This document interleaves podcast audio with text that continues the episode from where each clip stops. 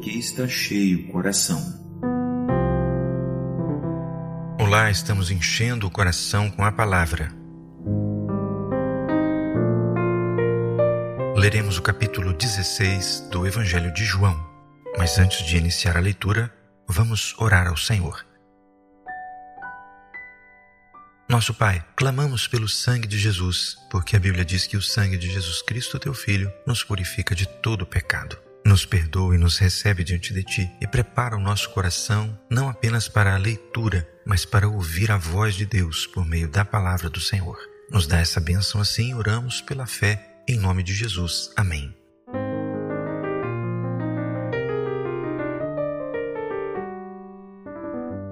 Tenho-vos dito essas coisas para que vos não escandalizeis. Expulsar-vos-ão das sinagogas. Vem mesmo a hora em que qualquer que vos matar cuidará fazer um serviço a Deus. Isso vos farão, porque não conheceram ao Pai nem a mim.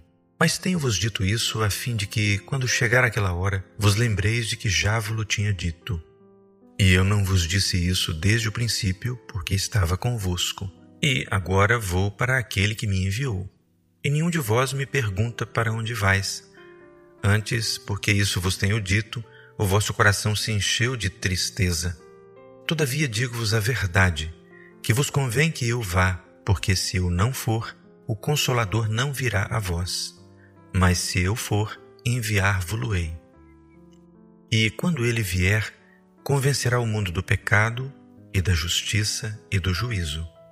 Do pecado, porque não creem em mim da justiça, porque vou para meu Pai e não me vereis mais, e do juízo, porque já o príncipe deste mundo está julgado. Ainda tenho muito que vos dizer, mas vós não o podeis suportar agora. Quero fazer um primeiro comentário aqui. Neste capítulo, Jesus começa a dar melhores informações sobre a função e a ação do Espírito Santo de Deus que haveria de ser derramado sobre os discípulos no Pentecostes, conforme narrado no livro de Atos dos Apóstolos, no capítulo 2. Mas Jesus aqui nos esclarece que a função do Espírito de Deus no meio do seu povo é nos ajudar a entender o projeto de Deus. Como ele disse no último verso que lemos: Ainda tenho muito que vos dizer, mas vós não o podeis suportar agora. O Espírito Santo nos dá o suporte necessário para que nós possamos ouvir a voz do Senhor. E uma vez ouvida, para que possamos atendê-la. Por isso, cremos que a ação do Espírito Santo não se restringiu ao tempo da Bíblia, ao tempo dos apóstolos, mas ela continua em vigor até os dias de hoje, porque o Espírito Santo está, na verdade, preparando uma noiva para o encontro com o noivo, isto é, o arrebatamento da igreja, que em breve se dará. Vamos prosseguir? No verso 13. Mas quando vier aquele Espírito da Verdade, ele vos guiará em toda a verdade, porque não falará de si mesmo, mas dirá tudo o que tiver ouvido e vos anunciará o que há de vir. Ele me glorificará, porque há de receber do que é meu e vou-lo há de anunciar. Tudo quanto o Pai tem é meu.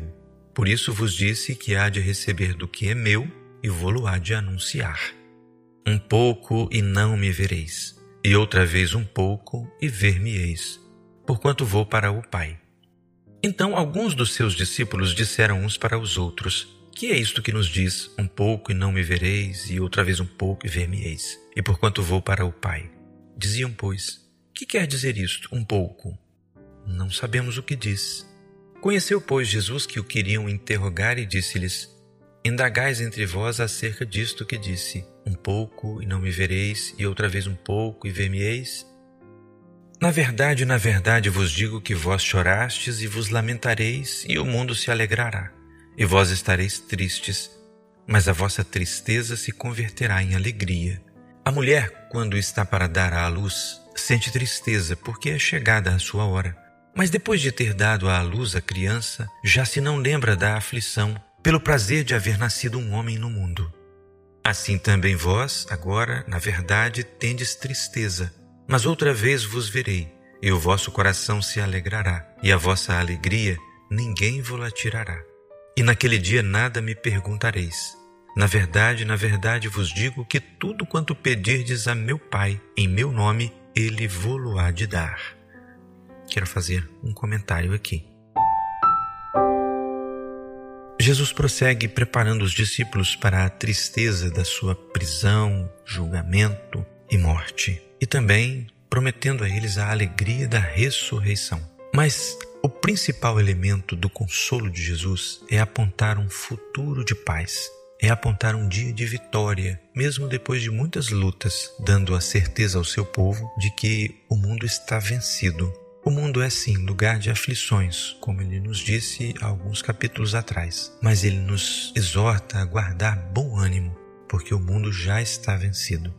Que Deus possa nos ajudar, nos sustentar até aquele grande dia em que todo o projeto será desvendado diante de nós e conheceremos, como diz a Bíblia, da mesma maneira como somos conhecidos.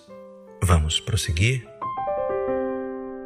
No verso 24: Até agora nada pedistes em meu nome. Pedi e recebereis, para que a vossa alegria se cumpra. Disse-vos isso por parábolas. Chega, porém, a hora em que vos não falarei mais por parábolas, mas abertamente vos falarei acerca do Pai. Naquele dia pedireis em meu nome, e não vos digo que eu rogarei por vós ao Pai, pois o mesmo Pai vos ama, visto como vós me amastes e crestes que saí de Deus. Saí do Pai e vim ao mundo. Outra vez deixo o mundo e vou para o Pai. Disseram-lhe os seus discípulos: Eis que agora falas abertamente e não dizes parábola alguma. Agora conhecemos que sabes tudo e não precisas de que alguém te interrogue. Por isso, cremos que saíste de Deus. Respondeu-lhes Jesus: Credes agora? Eis que chega a hora, e já se aproxima, em que vós sereis dispersos, cada um para a sua casa, e me deixareis só. Mas não estou só, porque o Pai está comigo. Tenho-vos dito isso para que em mim tenhais paz. No mundo tereis aflições, mas tende bom ânimo. Eu venci o mundo. Antes de terminar, quero fazer aqui mais um comentário. Jesus nos mostra que o mundo é sim lugar de aflições, mas nos dá a esperança de um lugar onde não haverá aflições, porque não será mundo mais, porque estaremos com Ele por tudo sempre. Essa é a razão para termos bom ânimo. O mundo que se levanta contra nós para nos ferir, para nos entristecer e aborrecer, já está vencido e as aflições dele são temporárias e passageiras. Em breve estaremos com ele e com todos os demais vencedores que, como eu e você, guardarem a palavra do Senhor. Que o Senhor nos abençoe. Você acaba de ouvir a leitura comentada de um capítulo da Bíblia Sagrada. Áudios com outros capítulos, além de textos e estudos relativos à palavra do Senhor, estão gratuitamente disponíveis no site do que está cheio o coração www.doquestacheiocoracal.com. Visite e nos ajude a divulgar este trabalho e as boas novas do Evangelho.